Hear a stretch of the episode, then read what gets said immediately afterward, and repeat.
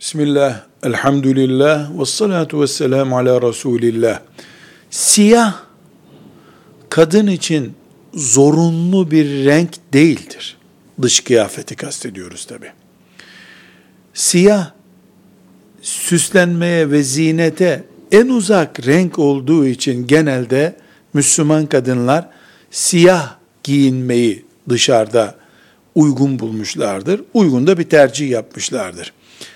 Renk üzerinden değil, kıyafetin tesettürü sağlayıp sağlamaması üzerinden bu meseleye bakarız. Mesela bazı Afrika ülkelerinde bayanlar beyaz giyiniyorlar.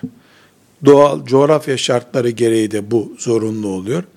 Bin kadından üç tanesi siyah giyinse orada, bu siyah dikkat çekeceği için sorunlu renk haline gelir. Zorunlu değil, sorunlu bir renk haline gelir.